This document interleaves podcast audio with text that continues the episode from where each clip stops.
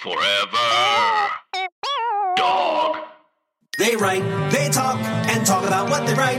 Tune in tonight, or whenever the time is right. It's the Writers Panel with Ben Blacker, and it's starting now. Oh, yeah!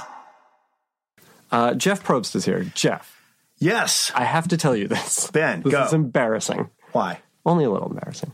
Um, I am uh, occasionally complimented on the way I run this podcast, Okay. and I credit you with that. Really? I really do. Uh, I often say I learned how to talk to people. I learned how to interview people from watching Survivor. Wow, that is a huge you are really good at it. Thank you. And it's something I want to get into. That I, the idea of storytelling in the moment.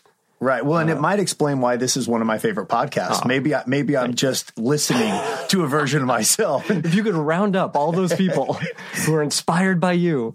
Um, but it, that's something it's, that's very interesting to me. The idea of creating the story in the moment and Yeah. sort of drawing that out, the the human story, and then obviously creating the story later on too in the edit uh, on the show. It's interesting that you said that because every so often, uh, like a younger host will, I'll meet someone and they'll say, well, you know, what do you think? Uh, and I always, what do you think like is the key? And I said, I feel like it's not hosting, it's making a moment in the moment, being able to find that or, or realize that a moment is happening and how to seize it and turn it into something. And that's kind of what you're talking about, I think. Yeah, it's it's giving import to that something that may seem small, Right. Right, that actually has resonance. Well, on a show like Survivor, if you don't do that, then it's the same as having a great idea for a scene and not writing it because they are writing their stories.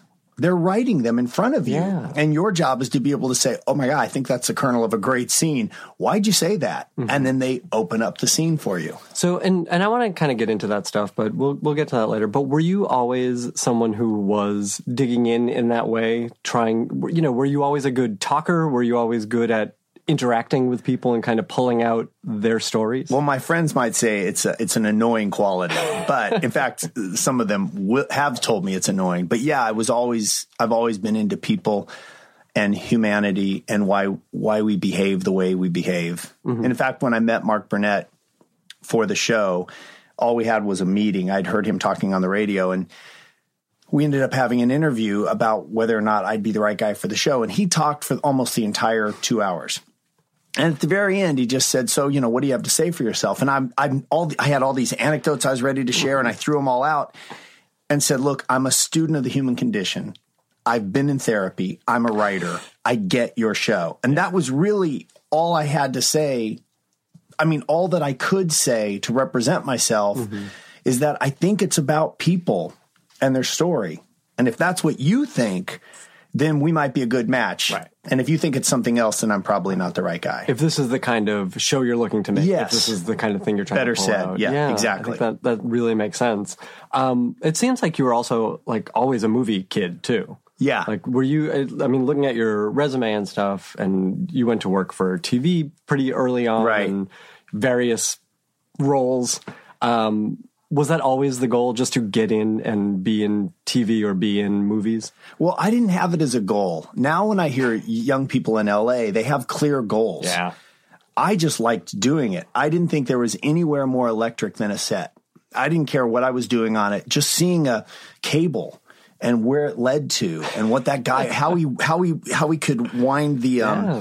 the um extension cords and make them so neat the way he put them around Oh my his God. all of that stuff is like god this world is so cool and Mm-hmm. it just one thing kind of led to another and i i always made little movies they were terrible Mm-hmm. but i would try to figure out how to make an eight millimeter animated movie or something and now i think i can look back and see those were the that was the formation of me wanting to be a storyteller but i never had the clarity mm-hmm.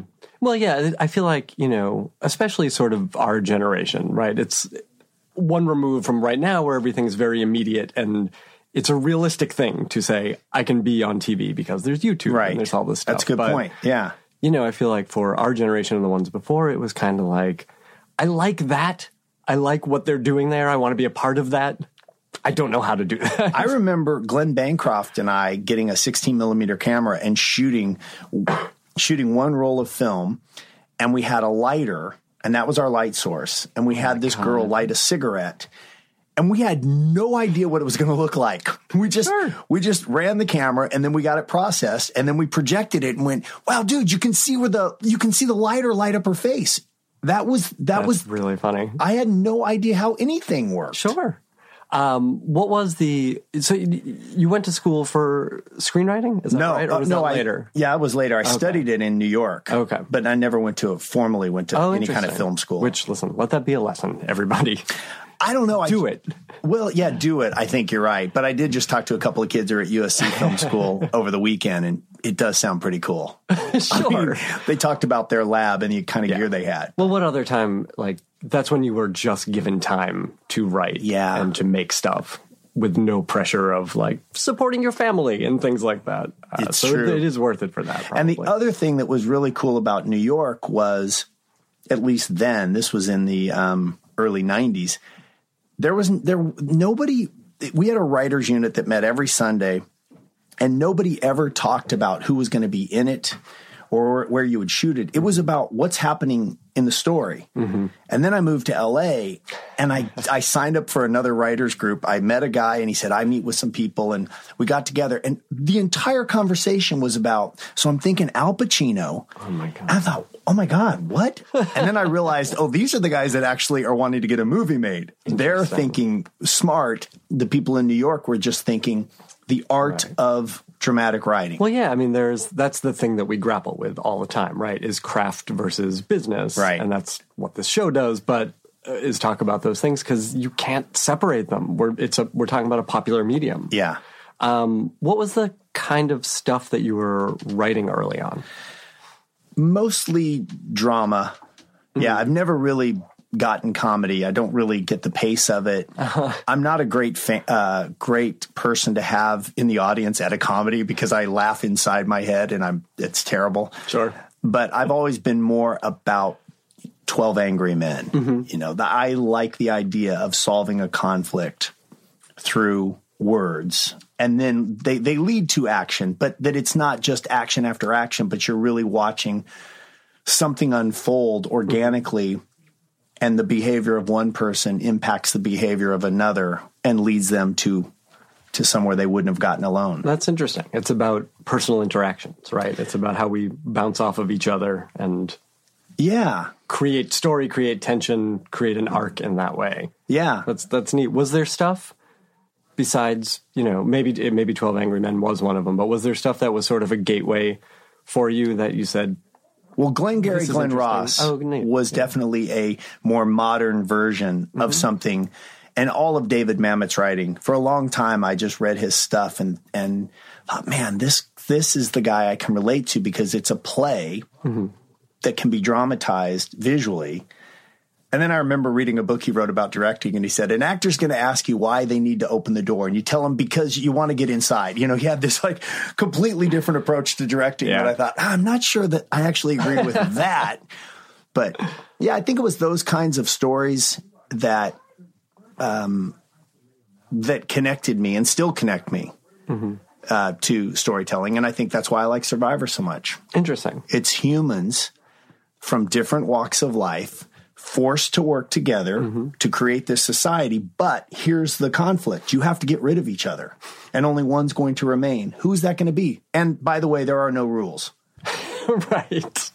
Yeah, there's nothing to govern the human interaction. No, I can Right, lie, I can really cheat, cheat, I can steal, I can conspire against you. Yeah. I can team up How with funny. you. Was this something you knew you discovered about the show early on? Did you know this coming in that this would No. How could you? We didn't. In fact, Richard Hatch was so far ahead of us Yeah. in the first season. He started the first alliance.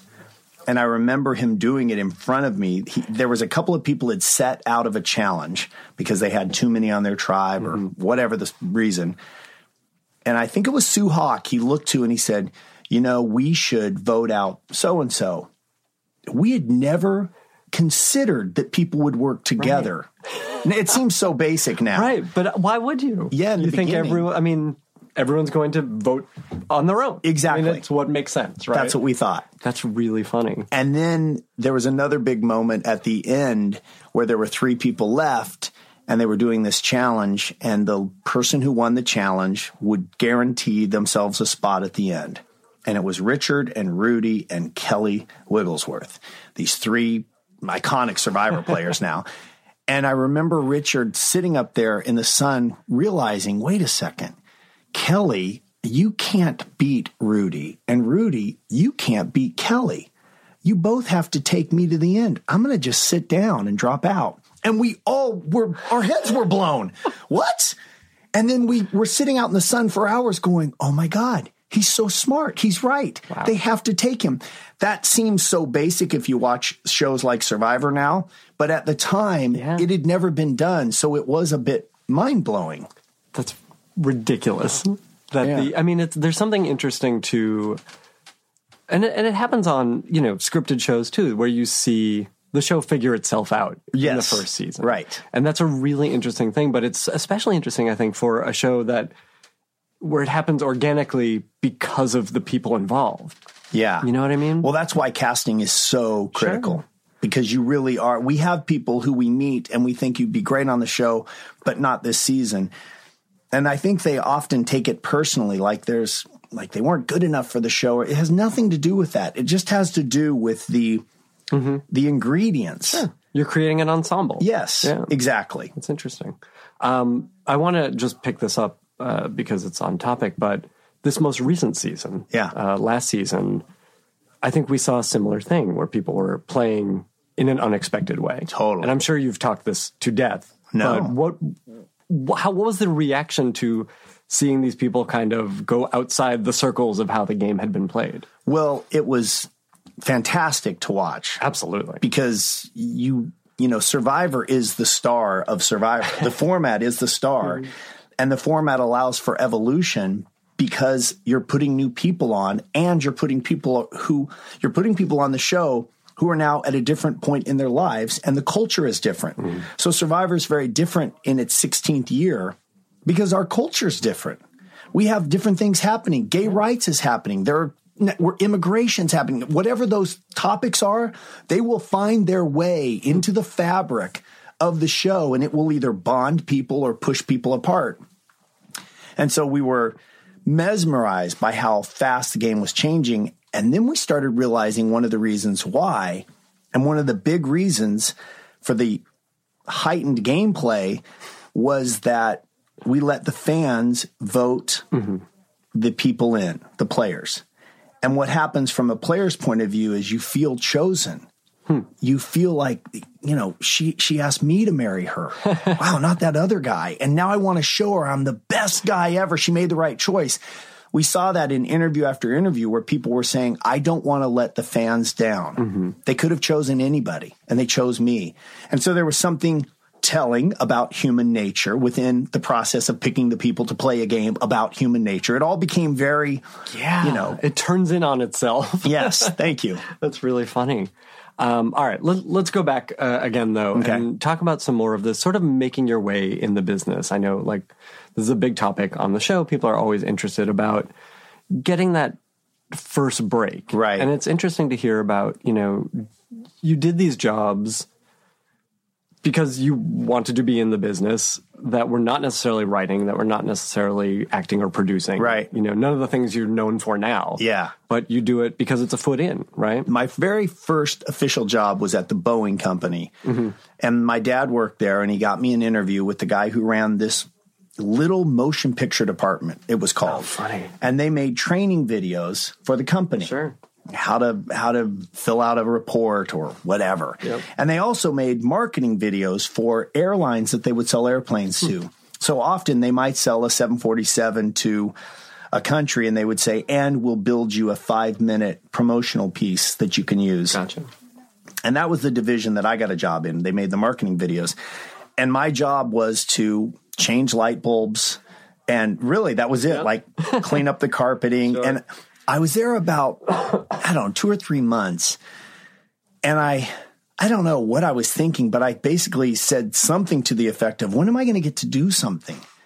And my boss, Don Simonelli, who was such a good dude to me, he said, You're doing it. And if you don't like it, why don't you get out? Mm-hmm. and it really shocked me and kind of humiliated me. And it was a guy saying, "You got a job, probably through your dad." and you want to move up quickly, I get it. This is the process. And now I can look back and see he he knew what he was saying. You're absorbing all of it. But mm-hmm. I know you think you're ready to go make something. You're not. And we're a company and you're not you don't get that chance here until you earn it. But over I think 3 or 4 years I started to get to play with the offline editing system and press the red button and the rewind button and see what it did. And then he let me write a script and then he let me direct one. And then hmm. everything changed when I hired a guy to host it, this guy, Paul Hurlinger, and I paid him $600 for the day and went, $600 for doing that? I make $600 a week. right. And so the next one I asked him, could I host, could I Funny. write and direct it and host it? Mm-hmm. And he said, yeah, give it a shot. And that's when I started doing on camera work. Oh, and, Oh, that's really interesting. and the on camera actually helped me, got me into a much bigger sphere of learning because I was on a lot more sets with different directors and producers and teams. And But even that first experience, I mean, what a great low stakes way to learn how a camera works Oh. and how a script works and like all of that stuff must have been an amazing learning experience. Well, Ben, you said something earlier. It was back in the time when you didn't have a family, you didn't have responsibilities other than your own rent and food. And Glenn Bancroft and I would sit in there after our shift was done at 5 p.m. We would stay in there until 3 or 4 a.m. and make music videos. They were terrible. Sure. But we had access to cameras and editing gear, and we would just shoot things and cut them together. And you slowly start learning, ah, all those shots were wasted. Those were dumb. We don't need any of that. You know what's more interesting is when you're actually in a close up on that moment, you start learning and you think you're learning, you don't think you're learning anything. Right. And then years later, you realize, I think I'm a better storyteller now than I was. Absolutely. I mean, it's the advice we hear all the time. Really? On the show is Yeah. Do the thing. Yeah, do it, for sure. thing, right? If you want to be a writer, write those scripts. If you want to be a director, go shoot something, edit something, whatever it is. And, And it, what, okay, so what is the, because I listened to this podcast, but I don't know if I've ever come away with a definitive, why does that, like I just finished a screenplay, a first draft, and I said to my wife, it is it is so amazing anytime anyone finishes a screenplay because you're doing it if you unless you're being paid you're doing it with no promise of anything. And it's the hardest thing you'll ever do but you do it. So why do you think it's hard when you say to a young person do you have an iphone? All right go shoot something with your iphone. I know you don't need mics you don't need a camera you don't just use your iphone and then do you have any little software on your macbook? Uh, edit it. Why is it so hard? Why do people want to see their james cameron epic what is that like how do you make that transition make sense It's a good question. I don't know. I there I think there's something to when you first realize this is something you want to do. It's because you've seen Star Wars or you've seen, you know, whatever it is. And that's big, right? It's writ large. And so the first jump is not I don't think it's about I want to be famous. For some people it is. Right. But for for, you know, anyone who wants to actually be a writer or director or whatever, I don't think it's that, but that's what you know is the thing that's large. Hmm. And so you don't think about those other steps. So, you know, especially a 20 year old who wants to do this stuff. You don't think about just writing the thing is what the job Right. is. It is weird though because we all study the biographies of all the people we want mm-hmm. to emulate and they all say the same thing. Yeah. And yet we think, yeah, but I already know how to I I could go ahead and jump in and probably direct your next episode of, you know, Right. X-Files. because we actually believe it. I whenever I talk to somebody or when I get a chance to hang out with a writer or director, I'm I find myself looking for them to tell me something that they didn't know mm-hmm. or still don't know or aren't sure about because then that gives me permission to not know something as well. Sure. Because I always had this idea that a director knew everything. He would never say, "I'm not sure where to put the camera." How- that would be impossible. Of course, you know where to put it. You think think about this all the time. The minute I read an interview where a director said, "Well, you know, I really wasn't even sure where to put the camera on that scene," and our DP actually had a really cool idea, and then the guy doing craft services really solved the day. it gives you permission to go, you don't have to know everything. You just have can't. to, you can't. Yeah. You just have to have the ability to know what you don't know, maybe, and ask. that would help. So let me ask you this then. When it comes to storytelling, you've written a number of screenplays, Right. you've directed uh, t- uh, of movies, movies. um, you're creating stories year after year on Survivor. Um, what don't you know? What Uh, do you still feel like you have to learn? Oh, a lot. Um, pick any of those categories, a lot. I mean, when it comes to directing, I am not a technical director. I don't understand lenses the way I wish I did and lighting the way I wish I did, but it's not really my drive. I'm more of a collaborator. I would rather say to the DP emotionally, this is what's happening, how best to visually tell it. And I like that teamwork. Sure. Um, Which is, I mean, like this is the medium. You Yeah. know, if you don't like collaborating, go write a novel. But you know, we all know of a lot of directors. They know Sure. everything, and they tell the actor where to stand because the light's going to hit you Yeah. here, and I'm going to dolly across here. I could never do it that way. I would want, you know, I as a performer, I want to come into a room and say, "Can I feel the space for a minute?" and tell you where I'm drawn to, and Mm-hmm. let's see if we can, you know, find something where we all feel really organically happy. Yeah. And you're on- also making the sort of films where you can do that. I mean, you're not making a space epic You're right. where you have to hit the mark because CG is going in later. And Good like point. that. But, Good point. But I think, you know, like we hear about that from directors is there are technical guys and there are actor guys and there are emotionally driven guys. And, you know, it's, it's just about approach. Yeah. And I think on Survivor, the greatest lesson we've all had is from Mark Burnett, uh, our mentor, who he didn't hesitate. If it was, you know, eight in the morning, and especially in the first few seasons when we were kind of still creating it as it went, he would say, okay, you know, this is what we should be doing today. And, and here's a way we should tease the reward or whatever it is mm-hmm. if at noon the survivors were walking in and I could see them walking in and Mark had a better idea, he didn't hesitate to get up in my ear and say, you know, instead, wh- wh- why don't you do this? And he really taught us you're never locked in. It's a living, breathing, moving thing at all times, always. And just keep shooting. Always shoot. You never, we never have ever missed a shoot day on Survivor, no matter what, ever. And we hopefully never will but that was his advice. Never stop shooting, mm-hmm. but don't ever get locked in. Sure. Just watch what's sense. happening. Yeah. I mean, this is, I think it's a good lesson for writing a screenplay too. It's, there is an aspect of improvisation about it. Right. Even if you have your outline, there's this improvisational aspect that makes it not feel dead, right? It Yeah. makes it feel like a living thing. I think that's why that whole idea of outlining so thoroughly, while it sounds great in theory, Yeah. can really be debilitating because you might not know how uh, the second half of act 2 is going to go yet or how it's even going to end. You might really want to you might surprise yourself but if you have enough confidence that the world is there and the the obstacle and and the need or everything's there it's it will reveal itself. You just got to dig. Do you do you get this thing that a lot of writers talk about when writing a screenplay, uh, where the characters tell you what to do? Do you feel that?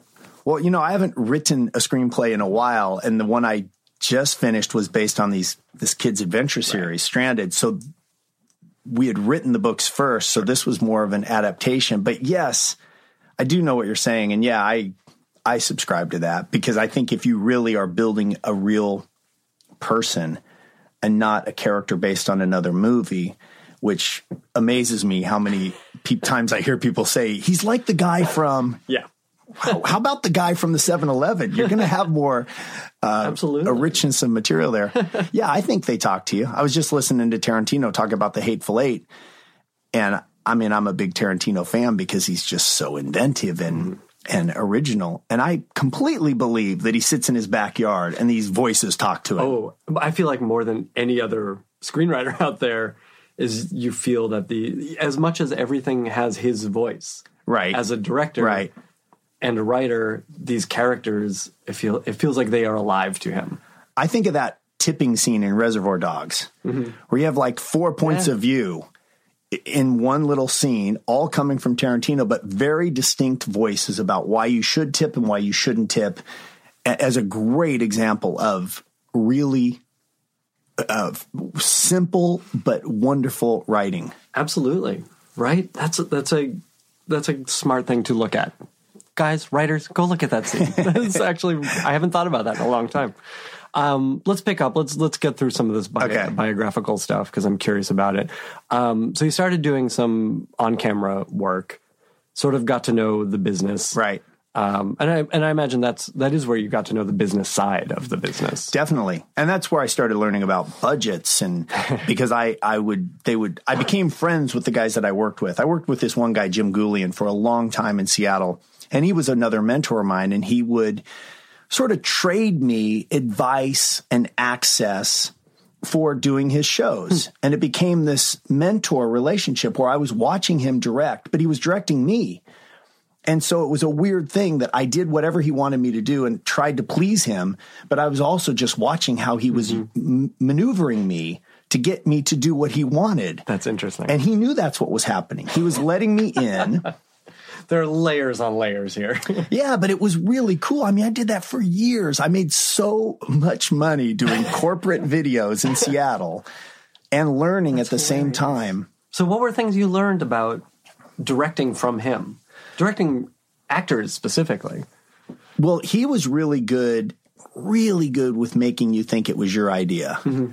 Even though now that I know him, it was never my idea. It was always his idea. A good director is great at that. Yeah. And and in that same period, I had done a small part on this movie of the week that was shot in Seattle with Jenna Rollins and a couple other people. And I watched the director do the same thing to me, and and I was aware. So I was able to go, oh, she's actually making me think this is my idea. And I'm aware. And so now I'm going to stop this game and I'm going to do what she wants. She's the director. and, but all those little pieces, then I feel like they help inform you that when you're, if you get the chance to direct, you can decide what kind of director you want to be. I like it when I feel like I'm included in the process, even if I'm not. I, if it's all a facade, I don't care. I just like going to bed thinking I had something to do with it. and Mark Burnett is the same way. He'll tell you, brilliant, that was fantastic. It doesn't matter. that, you know, you don't second guess. You don't want to second guess somebody because then you mess with their mojo. So you've got to make it feel like they're the one who wants to stand right where your light is. It's perfect. It totally makes Yeah. sense. Absolutely. Um, so, so what came next? What was this FX job? FX was um, the FX network. Yeah. When it first started in 94, it was a live 24 hour network. It was live all day and all night. It was never not live. What? No one watched it.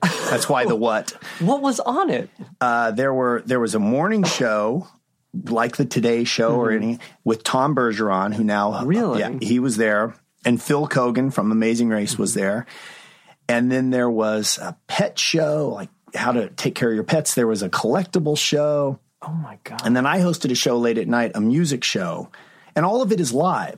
So whatever happens is happening. And so at 11 to midnight every night, we would have bands come in and play. And you'd have things happen like on uh, Dave Mustaine came in from Megadeth and he was still in a really bad place with drugs. He took us on his tour bus and started telling us the most graphic stories of what goes down in the tour bus. I then saw him, to his credit, I then saw him a few years later when I was hosting Rock and Roll Jeopardy, which was a Jeopardy version for, that, for yeah. music. And he was a guest. And I said, You know, the last time I saw you, you won't remember this, but I remember because you're Dave Mustaine. Uh, I was in New York hosting a show and you gave me a tour on your tour bus. And he stopped and he looked at me and he said, I owe you, I owe you an apology. That was that was one of the last of my dark, dark weekends. Mm-hmm. And it was wild. Yeah. And so that was FX. And nobody saw it. And we were in Manhattan and it wasn't on in Manhattan. So you couldn't even get any guests to come because they didn't even know what, what the hell you were talking about. How bizarre! But Ben, to our theme of the day, which is just do it. the guy who ran the network was Peter Feynman and, and this other guy, JB Blanc, and they both said the same thing. Try anything hmm. you want. If it works, do it again. If it doesn't, try something else.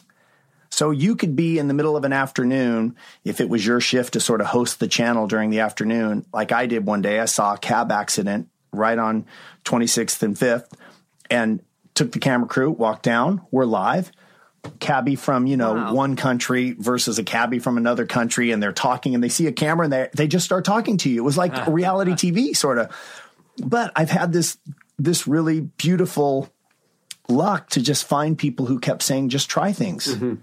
Yeah. What an amazing way to learn and make your way Incredible. in the business. and most of them fail. I mean, I look back on a lot of those things and think that was the dumbest idea. I was terrible. The idea was terrible. The execution was horrible. But But you have to do that, Yeah. right? That's how you learn. yeah, Otherwise, you know, how are you going to be ready for when the break does come?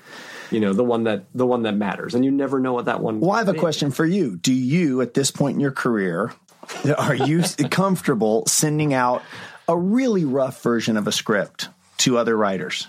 to a few other writers, yeah. But I also have the advantage of working with a writing partner, where you know we have our own little writers' room. Everything Right. gets vetted By each first, other. yeah, Right. by each other. Everything has to pass that test, and I think we're tougher on each other than anyone else would be on us. If there was one thing I could develop or change in the creative community, it would be the fear of letting someone see a work too early. Mm-hmm. For fear of being judged. Because you send your script out you know it's not ready but you just want you want an overall take. Am i mm-hmm. heading in a direction? Does it make sense? Do you feel like there's something here but then the the other writer feels compelled to give you notes because that's what they think you really want and, and it is in a way but you don't really want notes yet but then you don't want them to think you're not as good a writer as you think you are Exactly. and I have a friend, Tom Mullen, and he's he's he and his brother Tim Mullen are great writers. They've sold a lot of stuff. Mm-hmm. And I'll send him stuff early, and he always shakes his head at me like, I can't believe you would send me this in this shape. and I feel like, Ben, that that is the magic of having a community Yeah. that we can just push each other along without there being any fear that you're going to be judged or. Mm-hmm. Well, it's that's what makes it such a strange job, right? Like there's so much personal business tied up in the mm. thing that you make, and there's so much emotionally Yeah. at stake. I mean, if you're doing it right, Yeah, yeah, right. in in the th- in creating the thing. Uh, you know, my parents are bakers, and I don't think they worry when they're like making a new cookie about it's not going to hurt them personally if if this one doesn't work. It's maybe it needs more salt, maybe it needs more sugar, whatever it is. Um, But you think because, because the so writing much- is so personal, Yeah. that that's the added. Absolutely, Yeah. I think this is an expression of self, right? This is me, especially in the early drafts. This is me laid bare on the page. Judge it, please. That's a hard thing to ask. Well, the reason I think it's on top of mind for me is I sent a TV pilot to a writer that I really respect and has written a lot of stuff.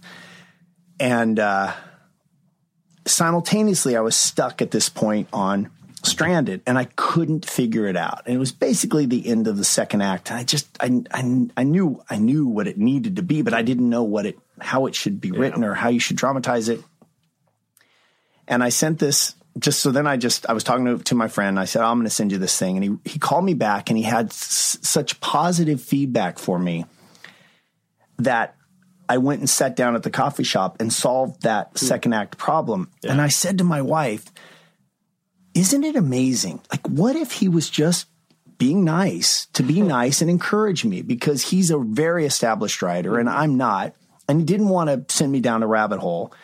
But the placebo effect was, oh, okay, so I'm I'm not horrible. Oh, here's the problem. And so if if you if we could just look at our community that way and say you don't have to bullshit each other, Right. But you also don't have to say page one and start on a hundred pages of notes. You can say. Dude, I love where you're going. These characters mm-hmm. are really fun. I really like this. You're just looking for encouragement. Yeah. Here's Am I the just things being a pussy with out. this? No, I don't. I don't think so. Especially again in the early phase when it's something you believe in. To have someone say, "I like this. Let's see more of it." Right, Or exactly. Pull this out. this really works. Highlight it, whatever it is, before you start getting into the nitty. Yeah, like pare back your your descriptions and Right. things like. Like I know, I get it. I know what my ticks are. Right. Right. That's you know. Um, so, Survivor happened around ninety nine two thousand. Right. Um, I want to jump way ahead because you've mentioned Stranded a couple times. Yeah. Um, let's talk about this book series, which you have co-written. Right. Correct. Uh, this is a young adult series. Yeah. How did these even happen? Well, the the guy I write with, Chris Tebbetts, um, is is who the co-writer is. Uh, it came from my wife saying because there's so many kids that watch Survivor, and we've had this Interesting. infusion of 8, 9, 10, 11 year old kids, and I talk to them all day. Every day of the week, kids come up to me and they have this wide eyed wonder and they get the show. They get it on a much more adult level than I think I would have ever guessed. I'm surprised to hear that. They do. They know who a villain is. They know who the hero is. Funny. They know what's appropriate and inappropriate, and they know they love Joe, who was the guy that was on last Yeah. year. Um, but so my wife said, "Why don't you write Survivor for kids?" oh my god, that's the greatest idea ever. So we went to a publisher, and they said, "Yes, that's a great idea." And we came up with the name Stranded, and then they sent me five or six books by other writers, and I read Chris's writing, and he's a fantastic mm-hmm. writer. And and then I met him, and he said, "Well, I also have to tell you, I don't know if this is good or bad. I'm a I'm a massive Survivor fan." I go, "We're done. We speak the same language. This is it." And another mentor. I'd never written in the novel Yeah. genre. I didn't know how to write Those seem so intimidating to me. completely different. And after writing this and then going to a screenplay, the present tense, just even that oh, is a complete mind flip. Your interior, your interior with these guys in the in the novel. You can say he's thinking this, he wishes mm-hmm. that, he doesn't know how to. So Chris taught me a ton about how to write that way, and and so we wrote these books, and we didn't know the first series how it would do. It was one adventure, and it was a New York Times bestseller in its in its class. And so we wrote another series, and they're trilogies. So there's six books out now, and it's just uh, the idea is that kids having it's about four kids uh, who go out on a sailing adventure. They're from a blended family, a boy and a girl, and a boy and a girl. Their mo- their parents marry, and so they want them to get to know each other. And they go on this big sailing adventure, and they end up stranded alone on an island, like Survivor, and they got to figure it out. I, let me ask. I want to just back up a little bit. Was that what you pitched to the publisher? I mean, like how how fully formed was that pitch when you brought it to them? Uh, I think that was it. Yeah, because we knew we were. I'm a blended. I'm Okay. in a blended family, and so that was a big thing for for both Lisa and and my wife and I. Is that there was nothing on the bookshelf fiction about blended families. Nothing. yeah. It's crazy. It's a giant market. There's all kinds of self help. So you have a new brother. Right. How do you say hi These to your after new school dad? special type books, but Yeah, but there's nothing about. No, we're a blended Right. family. it's a matter of fact. Yeah, that's exactly. Now let's have an adventure together. So this story is about how this uh, conflict will bring this brother and sister combo together, and they'll learn that their differences are actually going to accentuate each other's positives, and they're going to be stronger as a unit and a family by the time it's over. They start out not liking each other, you know, that kind of thing. But yeah, that was pretty much a pitch. My dad was with me. excuse me we'd gone to New York. I'd gone to, gone to New York to do a few pitches, and my dad met me in New York just to go hang out together.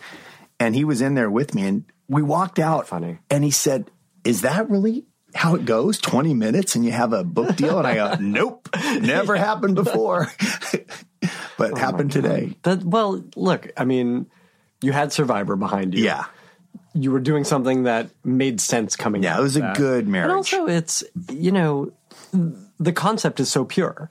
Yeah. I mean, the blended family gives it a nice, first contemporary, but also slightly different feel to it. It's Yeah. not Swiss Family Robinson. right. There's no parents. There's no parents, which is cool. Um, also, the, did you have the characters at that time? Did you know what they were? Pretty much. I mean? Chris and I did build them together, but Yeah. what he did, which was great, was he just said, "Tell him, you know, uh, let me just take notes, catch me up on your kids, because two of them are based on our kids, Michael and funny. Ava, and then the other two became a composite of our cousins, and as we sort of talked about it, there was this very natural." Very distinct four people, different ages that bring different things to the story. And it made it so easy to write because I'd say, here's what Ava would do. Yeah. Uh, Michael would say this. Alyssa would say that. Amanda would do this. And it became really, really fun. And the other fun part about writing with Chris is I could call him and say, I just had, the, I, I had an idea for the entire second series. What if, and he would, you know, I would just talk and then he would take it all down. He'd say, okay, let me digest this. Mm-hmm. And then he'd write me back a couple days later with his additions to it, and we would have this beautiful thing. That's great. Yeah. that's an, that part of the collaboration is really cool. Whatever. so fun. Yeah. And it requires both people being open Yeah. to the other idea. Absolutely. Yeah. Yeah, you have to trust him to tell him the story. He has to, you know, not shut it down immediately. Yeah. Um, how did you guys work together? Was it a lot of talking things out? Was, you know, what was the process like? Yeah, it was. We would talk for, especially in the beginning, we'd talk quite a bit. And I would usually just sit out in the backyard and I think he was sitting at his computer and I would say, here's, you know, here's what I'm thinking, or here are the things that happen on Survivor that we can exploit. And, and because we had that shorthand, it really made it easy. And What what were those things? I'm curious about because you are, you know, the impetus for this was kids are Survivor fans, Right. So what were the things that they were the responding big- to that you wanted to put the in? The big umbrella was they want adventure, and they're getting it in some sense through adve- through games, Mm-hmm. video games. But this is real. That's a cut on your finger. It will become an infection. You could die. So I would have gone if they had been older kids. I would have taken it much, much, even much uh, more Yeah. adventure. But they're 9, 11, 11, and 13.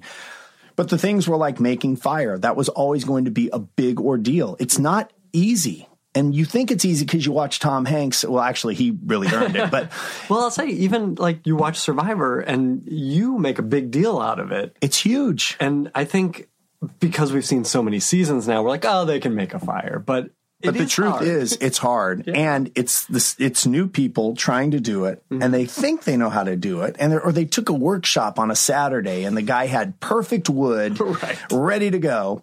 Well, now they're in a wet jungle, and they don't have the the, the perfect uh, elements to do it. So things like making fire or uh, catching a fish that was a big deal. How to make a Hawaiian sling? What could they salvage from the shipwreck Yeah. that would really make a Hawaiian sling? And so we just examined a boat and said, if there had been a window, which Hmm. there was, and they got a little piece of the rubber seal around it, and they find the right stick or maybe a piece from the boat, they could actually make something, sharpen the end, and turn it into a Hawaiian sling. And wouldn't it be cool to see one of them go underwater and actually spear a fish? Nice. And then they've made a fire and now they're cooking the fish and they look at each other going, Oh my God, we're doing this. There isn't a kid, I know there isn't a kid between the ages of seven and 13 that doesn't want to go do that right now for real. Totally. That's and that is um that's something that I liked in the book and I wonder if this is a part of what interests you is that puzzle aspect. You know, in addition to the interpersonal stuff, Right. there's the idea of we have this object to work with. Right. Right now, how do we survive with these tools and that's it, and creating something out of what we have. 100%. Yeah. Yeah. In fact, I just, we had a creative call with our team the other day for Survivor, and I, I threw out an idea that's very much that. Oh, neat. just without giving it away, but something that what if we gave each tribe a situation in which they had a limited amount of things to work with, and but they had to do this one thing mm-hmm. because it forces you to draw on everybody's experiences together to figure out how a water bottle. Mm-hmm. Well, there's a plastic bottle, there's a cap, there's a there's a, a label. What can we do with this stuff? And there's a lot of things you could do with it if you can open your mind to and it. it's funny, it does speak to character too. I think that's really interesting. And I think that's something you do well in Stranded, and it's something obviously we see on Survivor that what is the life experience this person's bringing, and how do they apply that to the problem at hand? Yeah. That's an interesting thing. Well, it's like when we did Brains, Brawn, and Beauty on Survivor, and the the one mm-hmm. criticism people said before they saw the season was, "How is beauty a quality that you rely on?" Hmm. And I was flabbergasted by that. Have you never seen a door open for a hot chick? That's currency, brother. yeah. Beauty, and it comes. Beauty can be from the inside, it can be from the outside, but that idea that that beauty is not a quality always kind of stunned me. And then our show went on to show, oh, it's definitely a quality. Absolutely. And it impacts you have a 20 year old girl who's used to the door opening because she's pretty. On Survivor, A, there are no doors, and B, no one cares. Mm-hmm. You're just an obstacle in my way to a million dollars. And she has to re rack her whole brain. Rack, I don't know, Freudian slip, possibly. She she has to see things differently and realize what other qualities do I have because I've always relied on Yeah. my looks. Yeah, you're almost taking away the toolbox. Yes. and uh, making them rely on other things, which I thought was interesting in um, the blue collar, or white collar. Also, Yeah. It's what what skills does everyone have, and what do they think they have? And what do you need to Yeah. get to the end? Because you can't just get there as a blue collar. You have to get there with the help of other people. It's also fascinating when you do things like uh, brains, brawn, and beauty, and you have six super smart people that make the dumbest decisions. Why is that? It's satisfying as a viewer, I'll tell you. Well, and you're going to see it again this season. We have br- a brain tribe, and the guy says, like on the first day or two, he says, "I can't believe." I'm watching this and I'm a part of it. It's the same thing that happened last time. A group of smart people make the dumbest decisions together. really funny. It's really funny, and it's uh, so much of it. I mean, like you started out saying, it's about the interpersonal Yeah. relationships. It's Yeah. how you are in the office doesn't apply here. No. It's interesting. Anyway, I want to say one more thing about Stranded, um, which I really loved, which is which is those the interpersonal stuff. Is Oh, the cool. kids bounce off each other in such a realistic way. Uh, it's it's just fun to read. Oh, that's I recommend great. it to anyone. Oh, with, thanks. You know, like you that's say, nice. ten to thirteen. Um, there was a great scene in there, and I do think of them as scenes because the book moves and like it's action uh, when the tide is coming in, Right. and uh, these the brother I think it's the brother and sister are trying to cross Yeah. Uh-huh. the jetty and start to get pulled by the current. It's terrifying. Yeah. Well, and that came from we were somewhere.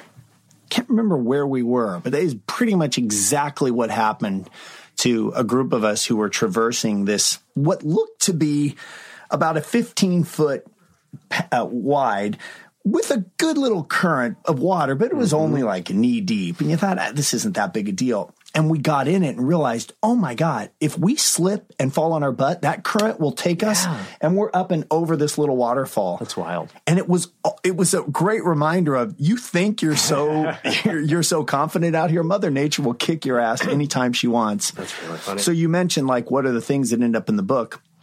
That was fun to do with Chris. Is just sit and say, here's another, here's another one. Here's something else that happened. Here's something that happened one time in Africa, and then we started slowly piecing together the things that seemed to make sense for a structure. Oh, that's neat. Yeah. and there and like you said, it's tril- how many trilogies? It's it's two trilogies. Okay, that's great. I didn't like the trilogy idea, but that Why was what not? the publisher wanted. Um, I feel like today's pace is too fast Hmm. for me to read a book and then put it down and pick up a second book and put it down and pick up a third book. Oh, interesting. Just put it together. I would have done it one adventure. Is that how you wrote it? Is that That's you how we- wrote well, we wrote It's it- as one. we f- uh, structured it as Right. one. And then said, why don't we break book one here, Mm-hmm. break almost like a movie, really. Yeah, I mean, it does feel the first book feels like the first act. Yeah. although it is an interesting thing because it is just about surviving. It's not about finding the tools. It's not about ingenuity at that point. Right. It's about how are we going to live to the next day. Yeah. which is cool. And that was a balance of making sure there was enough happening. Mm-hmm. But the second trilogy is a massive adventure. More characters come in. There's a love story. There's a villain. There's a giant challenge they have to overcome. And it's, it fulfills much more of the original idea, which was the longer they're out here, the bigger the journey is going to become. Neat. And they'll never go home the same way. And you're in the process of adapting this. Yeah. How's that going? It's going great because I, because just because it's fun. I mean, Well, you know the characters, you know the structure. Although I imagine you had to do some sort of yeah. rethink on it. Yeah, because it's six books, and so you have to really book one. all- I mean, uh, the first trilogy Mm-hmm. becomes book uh, becomes the first act, really. Oh wow. So you have because you can only watch people make fire and you know for so long before you got it. so yeah, it's been fun, and I have a great group. I'm I'm teamed up with. Uh, the, Josh Applebaum and Andre Nemec and Jeff Pinkner and Scott Rosenberg, great, great group. great writers. So I have once again mentors teaching me Yeah. how to do this, vetting me in the room when we go out to talk to people about doing it. I've got this team I'm with. It's not just me, and I'm once again the weak link, which is where I like to be. Sure. Yeah. Well, there's less pressure, first of all. Well, and you but you learn so much from that. you learn so much. yeah. Yeah. How uh so are you are you guys pitching to studios? Or are you pitching to distributors or something like that? Well, it's for we- film, right? Yeah, we pitched a couple of people and then quickly realized that in this climate, even though there was definite interest and we would go back to those same people, we need to finish the screenplay. We need to come in. It's not a development world. And even though we have the IP, we need the finished screenplay. Yeah. We even talked to CBS about doing it as a TV show. Mm-hmm. I wondered that because Yeah. it feels like it would lend itself to it, although it's a lot to have young kids and it's a big story to try to do. Yeah, and they brought us in, and and I don't know if that's something that probably makes sense. Just when we talked creatively, we were at slightly different places, but it was after that meeting that we said, let's just define it. Let's finish the screenplay. So this is what it is. Yeah. and then hopefully we'll find we'll find the team that that makes sense. The reason I asked about pitching is I wanted to hear about how you how you are as a pitcher, how how you find pitching. I mean, you've hosted. Right. Uh, you're in a room with a bunch of writers and producers who are on your team. How does it go? I mean, pitching is is hard. Yeah, I think it's a lot like Survivor. You've got to be able to read a room quickly. Some people don't mind uh, or, or maybe even desire a detailed pitch. Other people, you can tell. We went into one room, and I will not say who it was, but the worst pitch I've, I've ever Why? experienced. Oh, God, it just looks like PTSD. And we went in, and the person said, First of all, I don't like to be pitched. Okay. And so we're sitting sitting there thinking, well, man, okay, I'm trying to quickly catch up to what this means because this is scheduled as a pitch. So What are we supposed to do? what are we supposed to do? And they said, well, I just, I just really don't want to hear about what it's about. And I'm like, oh my God, what, what, and it did, it ended up being the worst pitch I've ever experienced. Well, sure. And but you ask how pitching goes. To me, that's as valuable as anything because you have your game plan and you rehearse it and you say, okay, I'll hit this beat and you'll pick up Right. this and you jump ahead here if it's waning. All of those little shortcuts, but you can still walk into a room and have somebody say, you know, blue. Right. going, what? Uh, What's blue? I don't know what you're talking about. so I don't know. I have friends that, you know, pitch a lot and I watch how they pitch and everybody has a different style in how they pitch. And so I'm not trying to avoid the question. I'm just saying I tend to be a, uh, try to get at the story as fast as possible, you know, Yeah. and hook them in. But man, you can feel the worst is when you feel somebody already wanting to check their phone and you know their eyes are glassing over and you're thinking, oh my God, I'm 14 seconds in. I'm really off to a bad start here. That's brutal. Yeah. That is brutal. Luckily, you have your day job. Yes, there is that. You can always get back in your car and go, thank God I still have Survivor. Because if I had to make my living based on this, I'd be poor. What? Uh, let's get into Survivor. Uh, we Yeah. talked a little bit about how you know you guys started to discover the show, and I feel like that kind of stuff is out there. But I'm really curious to hear about creating the story of the show, which seems to start with casting Right. uh, and finding these personalities. And I'm sure you've been surprised over the years by people who are not what you guys expect. Totally. Often. Yeah. Yeah, the casting is really, I think it's the most important quality or, or component next to the format. Mm-hmm. And Lynn Spillman is our casting director, and she's phenomenal. Has she been there the whole time? the whole time. That's great. She knows that show so well. She knows who's going to work. She knows when people are putting on, and she can say, "I know you're going to love this person. I'm telling you, it's not them. Funny. It's a bunch of bullshit, and I'm going to break them down, and you're, I'm going to show you." What is that like? I know you get you've talked about this before. I think I've even read this stuff before. But what is that process like? You know, once you're past the initial phase, and here's a pool that we're interested right? in. It really, it's How it- does she break them down? Well, she brings them in. She would object to me saying she's mm. going to break them down. She, I should just say she's very good at, at separating the mm. truth from the BS because some people are very good of course. at showing you something that you want. Mm-hmm. And our job is to make sure it's really them. And we, we, so we bring them into a room and we meet with them in, in groups. I'll, you know, usually I, myself and another executive producer or a couple of producers will meet with them. And then we bring them to CBS and then we'll bring them to, to the president, to Glenn Geller mm-hmm. now. It used to be Nina Tassler. Mm-hmm. So there's phases and they're getting weeded out along the way so that by the time we present to Glenn, we're saying these are people that we think we should look at together as a group now and make a decision. It doesn't mean we think they should all be on the show. Right. But this is a collection and we can figure out how they do today and so that process is really an interview. They come in and we just talk. Mm-hmm. Some people come in and take over the room. And they sit down, they go, Let me tell you about myself. My name is John. I'm a firefighter from Detroit. You know, I know I'd be good on Survivor.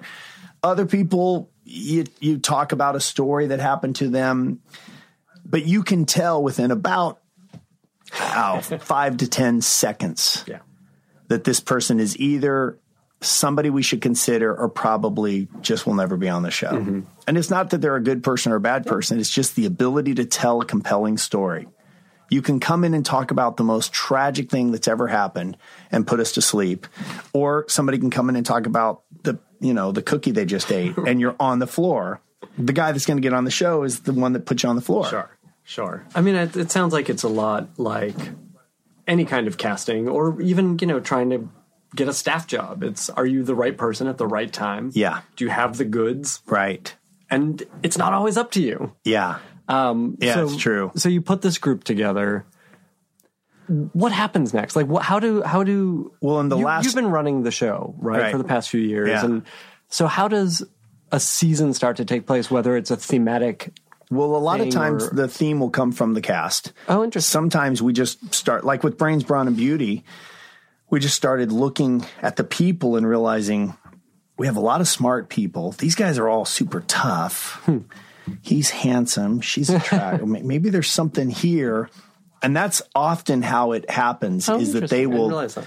we have only rarely cast to a theme Mm-hmm. where we say we're going to do this and it doesn't work because then you find yourself we don't have enough uh, smart people and you got to start finding a smart person versus here are the best people. Mm-hmm. now how how should we s- divide them? So once we know what the theme is really our creative process is most of our people are all over the country and so we'll just set up a creative call and we'll say, you know, I'll usually start by having a, a, a handful of ideas that that I'm interested in for the show. Let's try to do this this year. Like with Second Chance, the big theme was let them play, and everything that I kept saying to our guys was. We have to create more and more ways to let them play. They want to play. They've been waiting to play. Let's give them the tools to play and see what they do with it. And then the next season might be like this season. We had a big deal on idols. We wanted to make finding the idols even more difficult. Mm-hmm. And so we, we brainstorm on ways to do it. But when we look at it from a twist point of view, we're only looking for one or two tiny adjustments. So we might come up with 10 to 50. And some of them are just like they're not ready yet, but you know there's something here, but it's not this season. And it's amazing how many times it'll get pitched again the next year. We we have a guy on our on our uh, team, John Kirhoffer, who's been there from the beginning, and he kept pitching vote out, vote out, get rid of a jury member, and he's pitched it for years and years and years and years. And sooner or later, it's going to find its way into the show. Absolutely. So you just keep this whiteboard of ideas, Okay. but it's really casual. But it's it- funny. I mean, it sounds like I apologize for Yeah. interrupting, but um, it sounds like that aspect of it, the which is kind of the the show aspect, right? Right. The gameplay aspect is about the audience. Yes, It's less about the the cast. It's less about the the survivor. totally. It's for the audience. Yeah, Yes. because what you guys are counting on is we've assembled this great cast who are going to create all the drama we need. Right. Uh, so we'll put we'll throw in these little things to up that a little bit, but mostly that's so the audience gets something new. Yeah, that's that. And those little things will twist the show. Right. So they do work hand in hand. But yes, the audience always wants to know what's different. Mm-hmm. It's the same thing, you know, they want the same thing, only different. Absolutely. Always. And that's a fair request. And that's our job. And so far, we've managed to do it. Yeah. Same thing. You hear the Survivor theme song, if you're a Survivor fan. It's like the Monday Night Football. If you're a football fan, you just, you're like, I'm in. Yeah. Can't promise you this will be the greatest season. Don't know where it's going to fall, Mm-hmm. but I can promise you it's the same team it's the same group of people creating it, but we have a new group of players. Yeah. And I hope you like it. And I feel like we've been on a really good creative run for a while. And it's because we we treat Survivor like it's this glass ball. I look at it as the single greatest thing in my career that will ever happen to me. I'll never get this kind of a job again. Sure. Ever. So I don't want to I don't want to be the one to drop it, you know? Have there been times? I mean, you guys have done how many? Twenty seasons? 32. Oh, Jesus, Yeah. I blacked out in the middle. Yeah, it's okay. It happens. That's unbelievable. Oh, right, sixteen years. Yeah. Right. Uh, have there been seasons when you're at this point? You you've got what you think is your cast. right.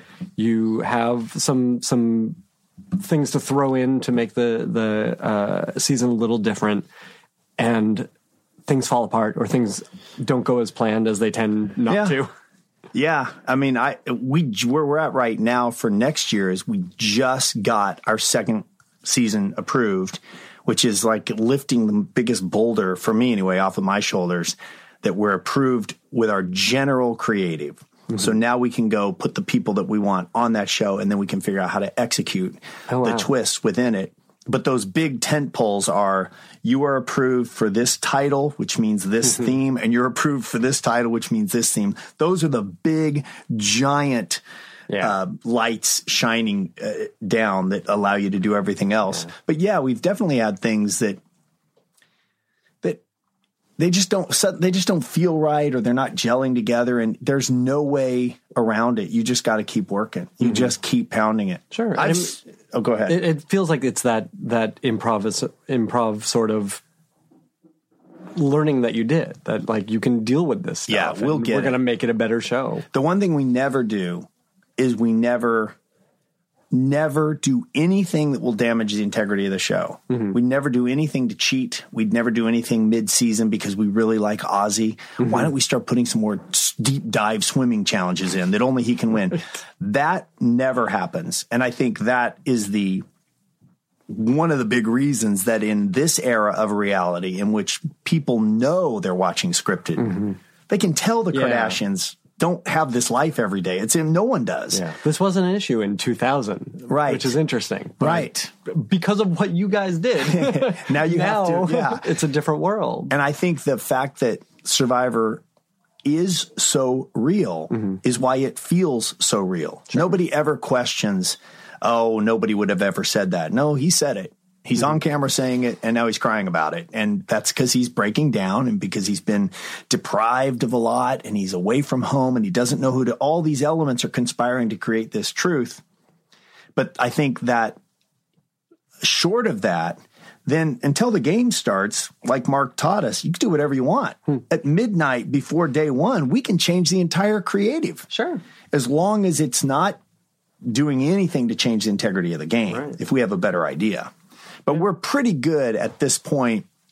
We are pretty good about knowing what we think we can execute and what we can't, and what our guys in the field can shoot and what's impossible to shoot, and the stories we can get the what interviews. is impossible to shoot? That's interesting to me. Well, I don't know that we've, I don't know if I have an example, but just meaning like you do have to be able to execute an idea with the tools that you have. Mm-hmm. So shooting a challenge in a circle is very difficult. Where are you going to put the Sure. cameras? You know, there are certain things a that you, totally practical concern. yeah. Right. We have a scene in the very first, in the premiere of this season, in which there's a, it's a graphic thing. A, a bug ends up inside, a worm inside, in, ends up inside a woman's ear, and it's really gnarly. And we have the shot of it, and and you expect to see that shot on Survivor, and you better have that shot. But every time I see that shot. I write our DP who heads up the reality teams and go, I don't know how you guys do it. I don't know how you don't mess up the reality. Hmm. Don't screw up what is happening and yet manage to get a lens in there so that we can see what's driving her insane. Oh, And that's honestly, Ben, that is at the end of the of a day on Survivor. And I think this is universal for our crew. We all kind of slap ourselves on the back. you know, as if to say, God, we did it again. I mm-hmm. mean, we actually, it was pouring down rain. Then it was 130 degrees. There was a worm crawling out of a woman's ear. One of the cameramen was throwing up from the heat. We lost another piece of gear due to the rain and we still got the shot. Oh my god. And then the reality guys come back and go to the bar. Our little, we always have a little makeshift bar that we mm-hmm. put on our islands, and they slam a couple of beers and go, "Let's get some sleep and do it again tomorrow." That's unbelievable. It's so fun. It's it's really cool. I mean, and is that? I'm sure this information exists somewhere, but like, is that the day to day of it? Is a bunch of cameras following everybody around, uh, and you're kind of just kind of doing this in shifts. You're covering forever. And yeah, it is. Although it's not nearly as many cameras as you would think. It's a really weird deal. Our crew is over 300. Plus, with locals, we get close to 400 people. Wow. 95% of those people are the infrastructure mm-hmm. to pay the bills, to have toilets, to have our marine department, our transportation, our safety, our security, all that stuff. There's only a few people on the beach. It is cinema verite. It's very quiet. There's not no talking. Cameramen are never talking mm-hmm. to the producers. We have a producer overseeing each beach On the beach or on the beach. Okay. And they'll have a headset and they'll be talking, hey, there's somebody just took off. They might be looking for an idol. I don't know what mm-hmm. they're doing. You go grab them? And and the cameramen are saying, listen, you go left, I'll go right, I'll get the wide, you get the what they're doing whatever they is they do, whatever mm-hmm. it is they do. But there's no Sure. there's no talking. You would never hear cut or rolling or tape change or any of that stuff. It is purely observation. Mm-hmm.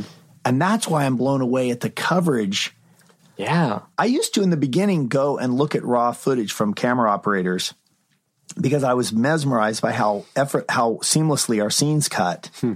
Even though there's no cover, there is no blocking. Right. There's nobody saying, "Hey, can I get a sh- over the shoulder?" and you say that again. That doesn't happen. And you look at what these guys do in the lens, how quickly they can sense that the next 15 seconds of what he's saying are going to be blah, blah, blah. I'm going to tilt down now and get a shot of his hands, which are really nervous. And then I'm going to tilt back up to his face. And if I get lucky, I'll catch him at a time where we come. They have this crazy sense of story Yeah. to know when to go to an over the shoulder, when to come back to a close up. And it, you could almost cut a scene in their, their camera, one camera. Were they, especially early on, were they documentary uh, camera guys? A lot of guys, yeah, come from that world. Yeah. Yeah. Um, what are you doing during all this? And how soon, how early do you start looking at that footage to try to figure out the story of the characters in the season? Well, our process is during the day we're either we're, it's either creative meetings or it's challenges or tribal or rehearsals. So we're we're constantly moving. We have a, a quite extensive test block rehearsal uh, process for our challenges where we look at things super early in the workshop then we get them up on their feet in the field and we have some people walk through it just to make sure this and then we adjust and Who modify to do that? uh, we have a dream team. They're called. Uh-huh. Yes, twenty. We bring out twenty young people, and their job is to practice the challenges. Oh, it's the best job. It's got to be. And talk about soaking up, uh, you know, TV and film. Yeah. A third of our crew last year were former dream teamers. Oh wow, So loyalty is really big on this is Survivor. a good family you guys have. Going Great there. family. That's really cool. Nobody wants to leave until they can't. You know, the only problem on Survivor is it's hard to move up to a producing position because our producers don't leave. Sure. Our supervising producers, they don't want it. They they're phenomenal storytellers Mm-hmm. that are given this gift of 16 hours or 15 hours of prime time 1-hour dramas with 20 characters. Yeah. So nobody wants to give that Sorry, up. Sorry, Shonda Rhimes. right. yeah, that's really interesting. So our young producers, the the hardest job we have is keeping them motivated Sure. so that we don't lose them to somebody else. And yet when they get a job, you're nothing but happy because course. they've earned it. Yeah, but and, and they have the training now. Like Yeah. you know they're going to go do cool stuff. They're going to do great stuff. Feel good. It feels good for them. Don't love it for our competition. Sure. In fact, I j- just the other day I sent something out to our creative team and said, just a reminder. Anything that, that we develop is ours. So if you, any of you guys go get another great job somewhere, you can't take our whiteboard of ideas. Right. Of course. Because it's your natural instinct to say, Yeah. something we never did on Survivor was, Right. You know, we need that at some point. Yeah, yeah. But and that's, that's par for the course on, I should say, on like any TV show. Yeah. The stuff belongs to the show. Yeah. Relax, everybody. There's no dearth of ideas. Right, exactly. Um, anyway, Well, but so our our um our process, yeah, it's a, we don't look at footage. Okay. We um the producers all get together at the end of the day and do a download, which gets written up in great detail, and it basically says here are the events that happened today. Here's what people said. Here are the alliances that seem to be happening. Hmm. These are the people that aren't sure what they're doing. This person's on the bottom. And it's amazing when you look at it at the end of it and you have this Bible of 39 days. It is amazing how many times in on day 1 the person at the bottom is there at day 39. wow. You just cannot predict Sure. because it only takes one action, one comment and suddenly somebody else is in the hot seat. And you're you're out of trouble, and you just you know you hide out until they, they get voted out, and you, you get a new fresh start. That's an interesting thing. So, so that document is that all you have to go on when you go and interact with the uh, cast? Yeah, I don't even really read the downloads. I don't. I don't know nearly as much as. I mean, the downloads are pretty detailed, but I'll get. I get.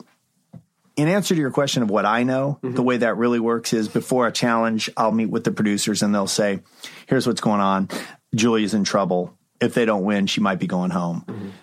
that would be really the big story for the challenge for each tribe. So that I just have an idea who to watch and knowing that they might be feeling some panic, but not giving anything away Right. while you're doing the challenge. And then at tribal, it's whichever producer has that tribe. We sit down before tribal and they say, this is what we think is going to happen. We think Ben's going to be voted out. It looks like it's four to three, but Bill is in the middle. And depending on what Sammy says, it could go either way. And it, our show didn't used to be that way. It didn't used to be so so much of a flow. They tended to be more locked in. Mm-hmm. But in the last several years, Yeah. tribal is a living, breathing game changer. Well, and that's the thing I'm really interested in because that's where you are harnessing story. It feels like Right. You know, I and I remember reading very early on that those tribal councils go on for much longer than we. see. Yeah. um, And so I feel like there's a lot of you moderating, you pulling out from people the stories that they're living. And then that's what is eventually put together to what we see. How does that work? How does the orchestration work? It's um pretty it's there's uh, in the very very beginning I would write myself little notes and I would try to memorize the six or seven bullet points that I wanted to cover. Like hmm. I need to make sure that I talk about camp life. I need to make sure I talk about because I was still learning Sure. what the beats were. Now it's just so much a part of my, you know, my cells that I don't really go in with any big idea other than where are we? Mm-hmm. And I think the job is to figure out what each person needs in order to get them to give me what I want. Mm-hmm. And you treat everyone differently. If there's a really good player that knows how to is good with their words, then they know that every question I give them is an opportunity mm-hmm. To further their game. Interesting. If there's somebody that's not very good with their words, I know they're worried. I'm going to ask them a question and they're going to stumble. And I am going to, and you probably will Interesting. and, and there's nothing I can do to Yeah. help or and I'm not going to save you. And then there's people in the middle that let their emotions rule them. Mm-hmm. And that's where the gold comes from. is suddenly you see somebody turn their head and cross their eyes at, at somebody and they go and you go, "Oh, it's on." yeah. And you have a million dollars at stake and you have deprivation. They're not eating, they're not sleeping. They don't necessarily like any of these people. They would never know them in their normal life. They were shoved together and they're sleeping on bamboo with bugs crawling all over them. And then this idiot is asking me questions which are I don't want to answer because I don't know how to answer them in a way that will not injure my game. Hmm. I think that's what that's what's fun about tribal. Absolutely. And I think what what we as viewers respond to is a thing that you mentioned earlier is you're there reading the room. Right. And you know, that's the story you're telling Yeah. is how do I how do I ask the right people the right questions or in the right way or give them the opportunity to either shine or not whatever it is but it's it's that there has to be some empathy going on there I have so much empathy. I- I'm I'm an empathetic person. And my wife would say it might be a fault of mine that I'm such a people pleaser that I want everyone to be happy. I hate it when people get voted out on Survivor. I know what they've sacrificed, but when I'm at Tribal, I, I'm an equal opportunity Mm-hmm. uh, employer or destroyer. What it's up to you. You can turn this any way you, make your want. bed. Yeah. Yeah. but my job is to, just like you said, read the room. And I think the thing that I have always enjoyed doing is the game of they don't know. The advantage I have is that I'm not playing for a million dollars. So you can't vote me out. So I don't have any stakes. Right. So it's a very unfair advantage. Absolutely. And and you don't know what I'm looking for. Mm-hmm. So I might be asking you one, two, three, four questions that are very pertinent or have absolutely nothing to do hmm. with anything, but maybe I'm setting you up for the end of tribal when I have one question right before we go to vote that I want to hear you answer. Or maybe it's for two tribals from now. Mm-hmm. It might just be a long play. I think you're going to be in the game a while. Your name never gets brought up. So I'm going to start setting you up as my go-to guy, as a hero, or I'm going to beat you up because you're not giving me. It's a, just a constant psychological battle of hmm. Of parent, lover, friend. Yeah. Am I going to treat you as as a, your parent or your lover or a friend? And I got to figure out which one you respond to. That's really funny. Was there were there times when you were not getting, or even the producers were not getting what they needed at Tribal? Like, have there been particularly frustrating? Yeah, there's times we we don't have people on anymore. I don't think that that don't want to talk. Mm-hmm. You know, but Well, people know the show now too, which is a weird shift. Yeah, They grew up watching the show, and that that has to be a new thing to contend with. I think yeah, that's true. And there were definitely times where there would be early on, as you say, they didn't know the show, and they might give you an answer like, um, "I don't know, Jeff," or "It's just strategy," or "We'll have to see." And there are many stories that people on the sh- on the crew would tell you where I would say, you know, I would I, I at a certain point too will get desperate. And I'll pull out the biggest guns I have, which then get really personal. Like, let me tell you how this is going to go. You're going to keep saying that. A, you're not going to end up on the show. You're you're not even in a scene yet. Okay, so you this idea of you being at home with your friends and your popcorn, you won't be there. we started with 20. You'll only see 19. Who will be missing? You. That's not an answer. So I'm going to ask you again. Why are you thinking what you're thinking? I'll go to that place of trying sheer intimidation. But we don't really have that anymore because, as you say, people know the show and they also know that there's a way to use tribal mm-hmm. to their advantage. And the ones that know that do it. The ones that don't stumble, and those in the middle let their emotions rule them. And we don't really have anybody who just says, I, I don't know. Right. It's where I think our casting is really That makes sense. you know. Yeah, absolutely. Um, all right. So I know we're running out of time, so I want to get get through some of the stuff that I'm really curious about. You shoot for however long, 30 days, more than 30 days, which 39, is insane. Yeah, it's a long shoot. Um, and I'm sorry for your family. Well, and we do two seasons back to back, so it's Oh, it 78. back to back? we do 78 shoot days over about 95. Yeah. Holy cow. Yeah. That's insane. It's a lot. By the end, everybody, even the people who love the show like me, are going, Oh my God, I'm tired. Um, and then you have all this footage. right. And this was the other part of storytelling that I said we would talk about because that's when the stories start to come together. Right. So before we started rolling, you said you guys were kind of putting together early episodes for this Right. new We're season. on our second episode, Which I was yeah. really surprised to hear. Because I would think, you know, granted there's a lot of footage, but things would have emerged that, you know, you guys knew the story you were telling, or it would have come together much faster. I would have even assumed that it would have started to come together on location. Well, no, it is. Mm-hmm. So I might have misled you. It is. It's. I was talking more about the editing process of actually putting it together. Mm-hmm. Right. But you know the story already. Yeah, the way our show works, the, there's only really one difference than putting a TV show or a movie together. We cast the players, the actors in a movie. We pick our location. We pick our theme, shipwreck. We put in some twists, which are the obstacles. We set the goal, which is a million dollars.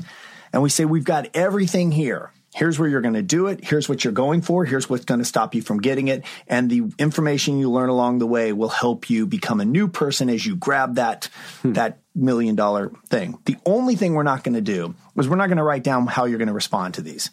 You're going to now go do it, and then we're going to write in reverse. Mm-hmm. We'll come home and say, okay, she tripped on the log, skinned up her knee, got an infection, was voted out. Hmm. And so we do know when we leave, we keep a little emotional Bible and we know where every character is on each day emotionally. So we know that she started at the bottom. They told her they were going to vote her out.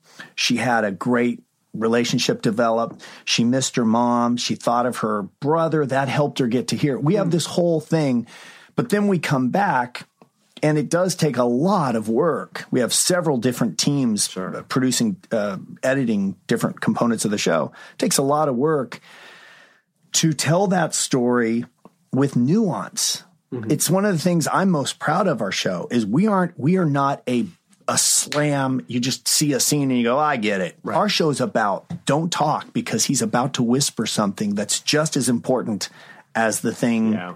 that was said earlier. It you know everything matters. and it is taken as a whole, which is really neat. Where you can have that thing that's set up in episode two that you start to see play Yes. out in the next few episodes.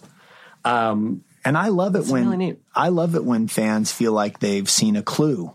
Mm-hmm. Like, you know, he said such and such. I, that's part of what we do. We like to leave little nuggets in there for people to wonder is that going to did he mean something? Is that going to pay off? Why would they say that in the first episode? Is he done or is he But there's also the worry in that of like, are we putting out stuff that people are going to read into that don't mean anything? Yeah, no, we don't do know, that to that degree.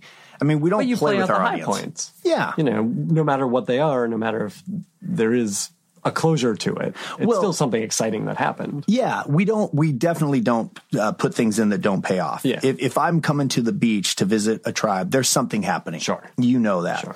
But what we will do is withhold information. Mm-hmm. We're not going to tell you everything that was said at tribal because then there might not be any suspense as to who's going home. Right. But we won't mislead you by putting uh, by putting a bite in somewhere that didn't happen. There's a there's a thing that that I wrote, and I I hope it did not annoy our post team, but um, it was sort of our mission statement.